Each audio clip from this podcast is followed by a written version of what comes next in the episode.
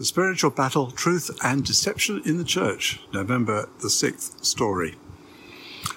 Hi, our story this week contrasts God's faithfulness and goodness with the wickedness and oppression his people often experience. It's another insight into the enduring question, the question that never quite goes away of why bad things happen to people who hold good and godly values. It is confused by our bias towards reward and penalty. We want to place ourselves on a scale of obedience, however that is measured. But it doesn't work that way. God is all about relationship. In the Old Testament, that might be more respectful than personal. In the New Testament, the coming of Jesus opens a way for us to know God personally. And while the respect is unchanged, the sense of being children loved by a caring father is central. So whether we are God's own people in the Old Testament or his children brought to him by his son Jesus in the New Testament, we are not insulated from the attentions of those who oppose God's supreme heavenly rule. In fact, we become targets in the spiritual battle, like anyone wearing the wrong uniform. What we do have is God's majestic role and incomparable wisdom and power, and the reassurance of knowing that God is always working to save those who love Him and call on Him sincerely and faithfully.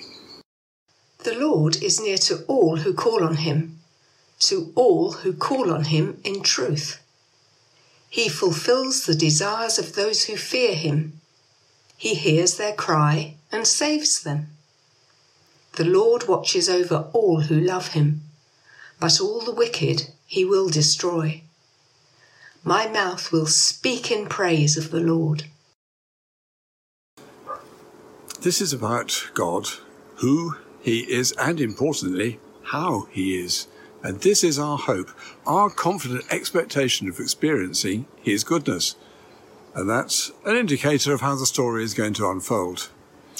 It is also the tone of the word brought to the former exiles by the prophet Haggai to strengthen their resolve to rebuild Jerusalem and the center of worship, the temple.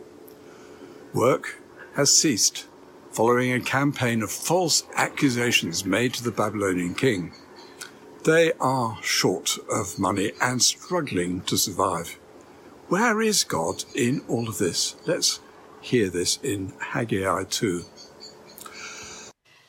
Speak to Zerubbabel, son of Shealtiel, governor of Judah, to Joshua, son of Jozadak, the high priest, and to the remnant of the people. Ask them, who of you saw this house in its former glory? How does it look now? Like nothing? Be strong, Zerubbabel, declares the Lord. Be strong, Joshua, son of Jozadak, the high priest. Be strong, all of you people of the land, and work. For I am with you. This is what I covenanted with you when you came out of Egypt. And my spirit remains among you. Do not fear. This is what the Lord Almighty says. In a little while I will once more shake the heavens and the earth, the sea and the dry land. I will shake all nations, and I will fill this house with glory. The glory of this house will be greater than the glory of the former house, and in this place I will grant peace.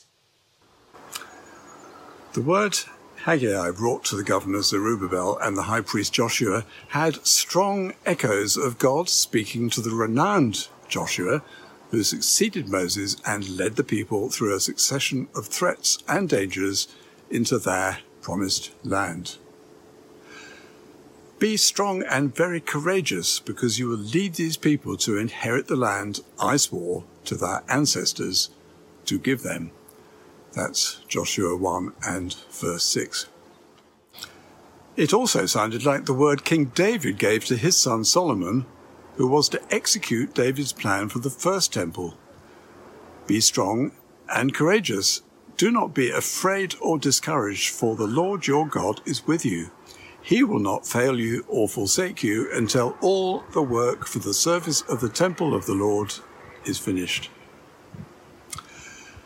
In other words, the Lord does watch over all who love him while confounding the wicked. The story of Nehemiah is of this period and shows how the Lord's wisdom is used to win the spiritual battle over the rebuilding of the city. The next episode in this story centers on Jesus, and it is during Passion Week, the final few days of his life, when he was teaching in the temple courts and facing vociferous opposition from the religious establishment.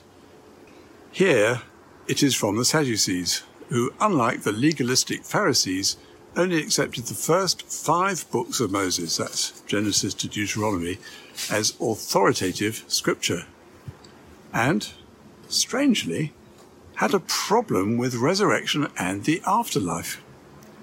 Jesus takes them back to words of Moses that they did respect to answer their own contentious question, as we hear now from Luke 20. The Sadducees, who say there is no resurrection, came to Jesus with a question, saying, Teacher, Moses wrote for us that if a man's brother dies and leaves a wife but no children, the man must marry the widow and raise up offspring for his brother. Now, there were seven brothers. The first one married a woman and died childless. The second and then the third married her, and in the same way the seven died, leaving no children. Finally, the woman died too. Now then, at the resurrection, whose wife will she be, since the seven were married to her? Jesus replied, The people of this age marry and are given in marriage. But those who are considered worthy of taking part in the age to come and in the resurrection from the dead will neither marry nor be given in marriage. They can no longer die like the angels. They are God's children, since they are children of the resurrection. But in the account of the burning bush, Moses showed that the dead rise, for he calls the Lord the God of Abraham, and the God of Isaac, and the God of Jacob.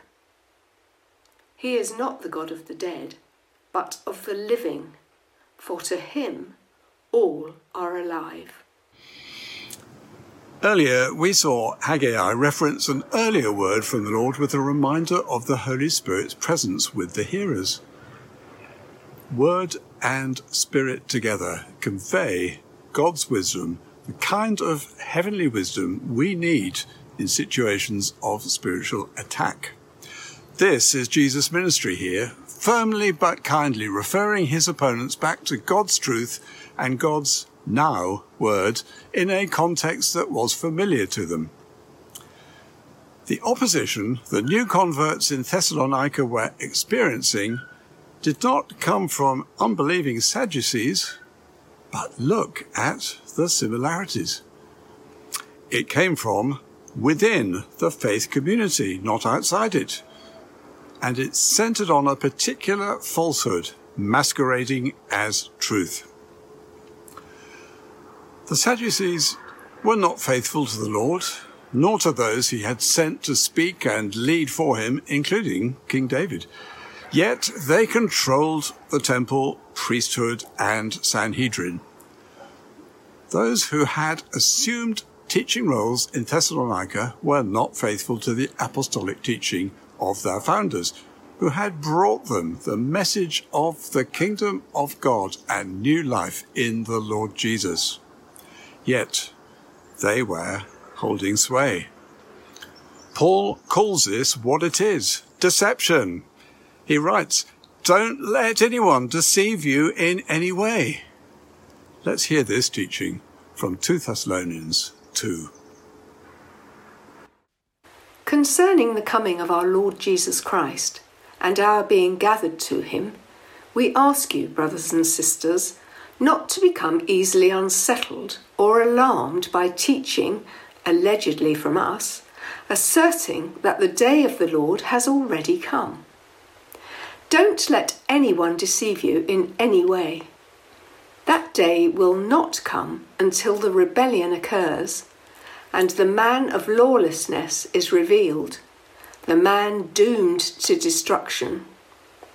He will oppose and will exalt himself over everything that is called God or is worshipped, so that he sets himself up in God's temple, proclaiming himself to be God.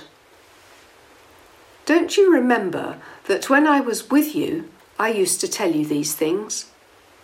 But we thank God for you, brothers and sisters, loved by the Lord, because God chose you to be saved through the sanctifying work of the Spirit and through belief in the truth.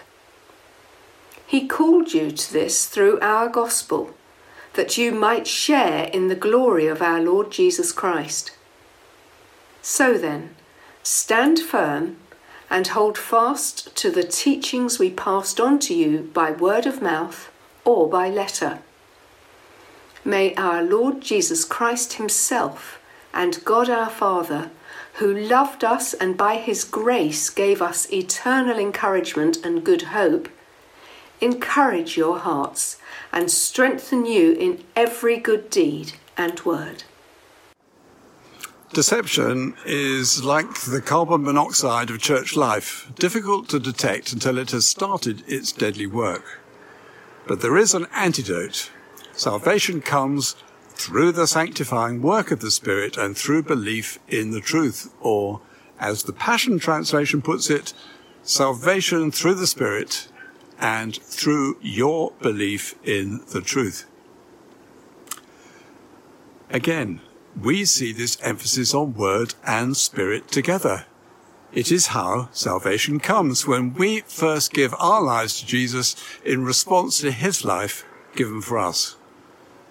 It is how God's wisdom guides us in every situation where we resist what attempts to pull us off course by standing firm and holding fast to what is trustworthy, scripturally sound, and true. Every move of the Spirit that brings the kingdom of God close will also attract opposition. Some is as much physical as spiritual, like Paul's reflection on being imprisoned, flogged multiple times, stoned and needing to flee for his life, as he did in Thessalonica. See Acts 17, 5 to 15. Physical opposition is the outworking of the unseen spiritual opposition in the heavenlies. But more insidious, more common, and more damaging is man's ideas dressed up as God's truth but not undergirded by it. We need to be filled with God's Spirit and filled with God's Word, standing firm and holding fast, able to discern what is true from what is half true. And then His word of encouragement will come to us as it did through Haggai. God's wisdom will empower us for truth as it did in Jesus' ministry on every occasion. Spirit and Word together will lead us on a path of continuing salvation through all the obstacles and opposition that the enemy can put in our way. Because we are continually acknowledging Jesus Christ as our Lord, hearing God's truth as we read His Word and asking to be filled afresh with the Holy Spirit day by day, who leads us into His love and also His truth. Let's share a prayer together. Father God, we acknowledge your might, majesty, dominion, and power, and the truth of your revelation of yourself, your word. We know we have not always correctly or diligently handled your word. We have exalted our own ideas over it. We have not sought the revelatory understanding of your spirit in applying it. We represent churches which are spiritually weak, confused, and vulnerable to deception. Save us from this folly, we ask, with repentance, May we grow in a new way as people, both of your word and your spirit. May we be known as bearers of your truth with grace and love. Your kingdom come in Jesus' name. Amen. Well, thank you so much for listening, and I look forward to being with you at the same time next week. Until then, may God bless you as you turn to his word, hear his voice, and seek his Holy Spirit in living it out. See you soon.